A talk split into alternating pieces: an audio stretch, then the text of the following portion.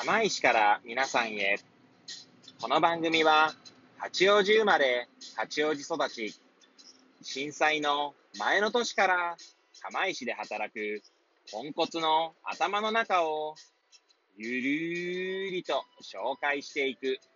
そんな番組です。はい。皆さん、いかがお過ごしでしょうか？変な髪型をしたポンコツ薬剤師こと町田和俊でございます。はい。というわけでですね、今日も気軽にゆる、ゆるりと喋っていきたいと思います。はい。神々でございますけれども、まあ、ある種、いつも通り通常運転というところですね。はい。でですね、まあ今日は何を喋ろうかなというところを考えてましたけれども、まあ私ですね、まあ先日、まああの、薬剤師オンエアという、まあ、番組というか、えー、まあ、イベントというか、そういうものがあるんですけど、まあ皆さんもしね、えー、興味がおありの方は、薬剤師オンエアと、えー、薬剤師は普通に漢字で、オンエアはですね、えー、O、アルファベットの O、N、A、I、R ですね。はい。で、検索していただくと出てくると思いますので、はい。まあ、多分そのうち YouTube とかにも上がるのかな？ちょっと 定かではありませんが、えー、先日やった時はあの Facebook ライブみたいな感じでね、えー、配信して、したみたいです。はい。ですので、まあ、あの、ですのでじゃないですね。えー、まあそこでですね、喋って、まあいろいろとこうですね、改めて振り返るきっかけみたいのもあったので、まあ私、釜石に来てですね、まあ、いろいろ、まあ、ケアカフェ、えー、あとはですね、まあ、勉強会を企画したりとか、まあ、あとはですね、もう元々、釜石でいろんな活動されている方がたくさんいらっしゃいますので、まあ、そういった活動に参加したりと、まあ、そういった形でですね、まあ、なんて言うんでしょうね、釜石ライフを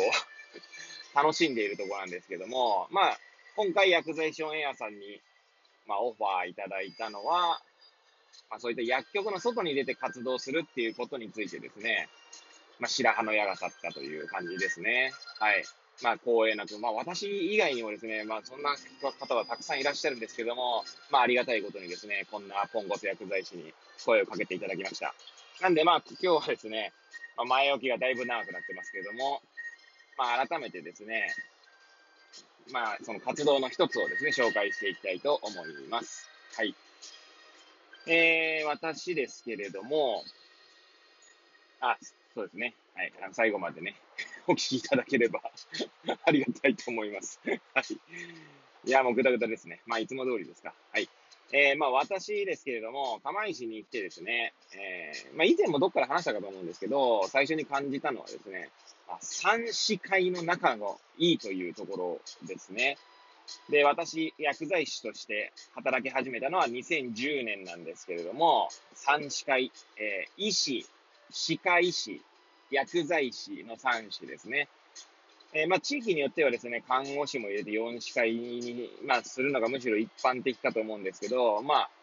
釜石ではですね、まあ、多分おそらく看護師会っていうものをですね、統括している部部署が釜石単位でないのかな？ちょっと私もちょっと把握しきれてないんですけど、まあ、そんな話も聞いたことはあります。はい。あの、三陸とかね、あの、沿岸とかね、そういったちょっとより広い範囲になるようですね。ちなみにケアマネジャーさんなんかは、確か、えー、範囲が広いはずです。釜石市、なんかケアマネ協議会っていうのはなかったと記憶しております。あれ、社会福祉日誌だったかな？ちょっと覚えてないですけれども。はい。まあ、それはさておき、はい。まあ、その三司会のね、仲がいいっていうのが、まあ、知られていまして、で、私もですね、釜石に来てから、医師会の学術講演会ね、えー、よく、まあ、行ってたんですけれども、医師会の学術講演会にはですね、様々な職種が、えー、来てましたね。まあ、当然その三司会の方々、歯科医師、薬剤師、え、まあ、講師の方からですね、話が終わっあの、話が終わったと、講演が終わった後には、懇親会があるんですね。まあ、立食パーティーなんですけど、まあ、その場にもですね、まあ、その歯科医師とか薬剤師とか、そういった、まあ、医師、医師会の学術講演会なんですよ。医師以外の職種がいてですね。で、また医師の方々がですね、まあそういった他の職種の方々のところのテーブルに行って、こう喋ったりとか、まあそういう意味では医師のね、えー、こうなんでしょうね、あの、がこう、ハードルが低いっていうか、敷居が低いというか、懐が深いというか、いろんな表現がありますけれども、まあ、あの、その職種関係なしで楽しもうよみたいな空気感がね、醸成されていて、で、まあ、私はですね、大学卒業してから即釜石に行ったものですから、他の地域の話っていうのは、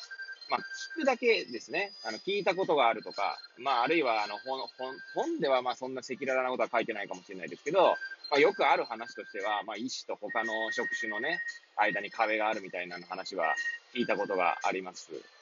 まあまあ、そういうのはですね、釜石ってないんだなぁなんて感じてました。で、それは最初の頃はへえぐらいだったんですけど、まあ、だんだんね、まあ、今も10年になりますけど、釜石に来て、まあ、だんだんとですね、まあ、そのありがたさというか、そういったものを感じる、まあ、日々ですね。はい。で、まあ、一応それ、歴史的には、先代の、えー、医師会の会長ですね。で、工藤先生って方がいらっしゃったんですけど、その先生がですね、まあ、どうやらそういった空気感を作り始めたという話を、えー、昨年ちょっとしたところでですね、聞いたことがあります。はい。まあ、工藤先生が言ってた、らっしゃったのが、確かですね、まあ、当時から、まあ、釜石とかは、医師不足が叫ばれておりまして、医師不足っていうのをね、解消するために医師を呼ぼう呼ぼうとしても難しいというところで、だったら、その他の職種とね、こう、連携したりとか、まあ、顔の見える環境を作りながら、この医療とか介護の質を保っていくっていうのが、まあ、我々に課せられたものなんじゃないかみたいなことを、まあ、言ってたそうです。はい。で、その後にですね、まあ、工藤先生がおっしゃっていたのが、釜石を福祉、福祉ですね。社会福祉とかの福祉。福祉の街にしようというふうにおっしゃっていたそうです。でも20年以上前からそういったことを言ってるっていうのは、まあ、うまくなんか変な言い方になりますけど、すごい進んでるんだなというか、進んでる素晴らしい地域なんだななんてことが、えー、思った次第でありますね。その話を聞いたときはね。で、そういった話があってから、もう脈々と、なんていうんでしょうね、その釜石市として、まあそういった空気感を醸成していったと。まあもちろんですね、全員が全員ってことはないとは思うんですけどもね。はい。中にはね、そういうのに反対してた人もいるんでしょうし、それはまあ、どんな組織、どんな集団であっても、100、100%全員が同じ方向を向くなんてことはまあありえないわけで、はい。ただまあ全体としての空気感としてはそういった形で進んできていたというのがあありますね。てかあったようです。はい。で、ま、活動の話は今から言うんですけど、まあ、活動ってほどのね、ものじゃないんですけどね、よくある話ですけど、まあ、地域でね、勉強会とかをね、あの、してたんですね。してたんですねっていうのは、ちょっと今、子供がですね、二人、私、2歳と0歳の子供がいるので、なかなかちょっと課外活動にも、の、割く時間っていうのが少なくなってきてしまいまして、そういうのもあってですね、今から話すお話っていうのは、ちょっともうね、えー休止、活動を休止しているところでありますけれども、はい。一応、釜石コンテントっていう形のですね、名前で、えー、薬剤師のですね、まあ、専門性をどうやったら、まあ、向上できるのかっていう場所づくりをしておりました。場所づくりとか、研修会とかね。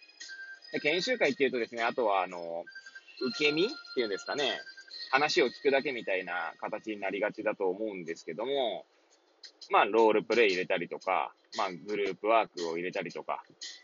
はい。あのそういった形でですね、主体的にこう、なんていうんですか、その研修に挑めるようなワークを入れたりとかして、まあ、みんなでですね、こう、作っていったっていうのが、まあ、釜石コンテンツですね。まあ、残念ながら先ほど言ったように、まあ、今休止中ですけれども、あの、3年間ぐらいやってましたかね。2015年から2018年ぐらいまでやってたと思いますね。はい。で、多分開催回数は50回以上やってましたし、まあ論文消毒会とかもね、毎月のようにやった時期もありましたし、はい。で、今になってですね、まあそういう、そこに参加してくれてた人がですね、まあその現場で実績というか、結果を出し続けているっていうのがあって、まあ、そういう話を聞くとですね、えー、まあ別に私がやったからとかって話ではなくてですね、もともとそういった人たちは、えー、そういった能力があったのかもしれませんが、ただまあそういった話を聞くとですね、やってた甲斐があったのかななんて感じる、はい、日々でございます。はい。まあかなりざっくりとお話ししましたけれども、まあそんなことをですね、えー、やっておりました。はい。まあ、またですね、こんな形でですね、私の釜石に来てからの活動とかっていうのは、えー、紹介していきたいと思っておりますので、その際は皆さんお聞きいただければと思います。はい。というわけでですね、今日の放送はこちらで、えー、終了させていただきたいと思います。で毎日ですね、はい、配信しておりますので、えー、また明日もね、お聞きいただけるとありがたいと思います。はい。ということでですね、これを聞いていただいた皆さんがより良い一日を過ごせますように、えー、それではまた明日お会いいたしましょう。さようなら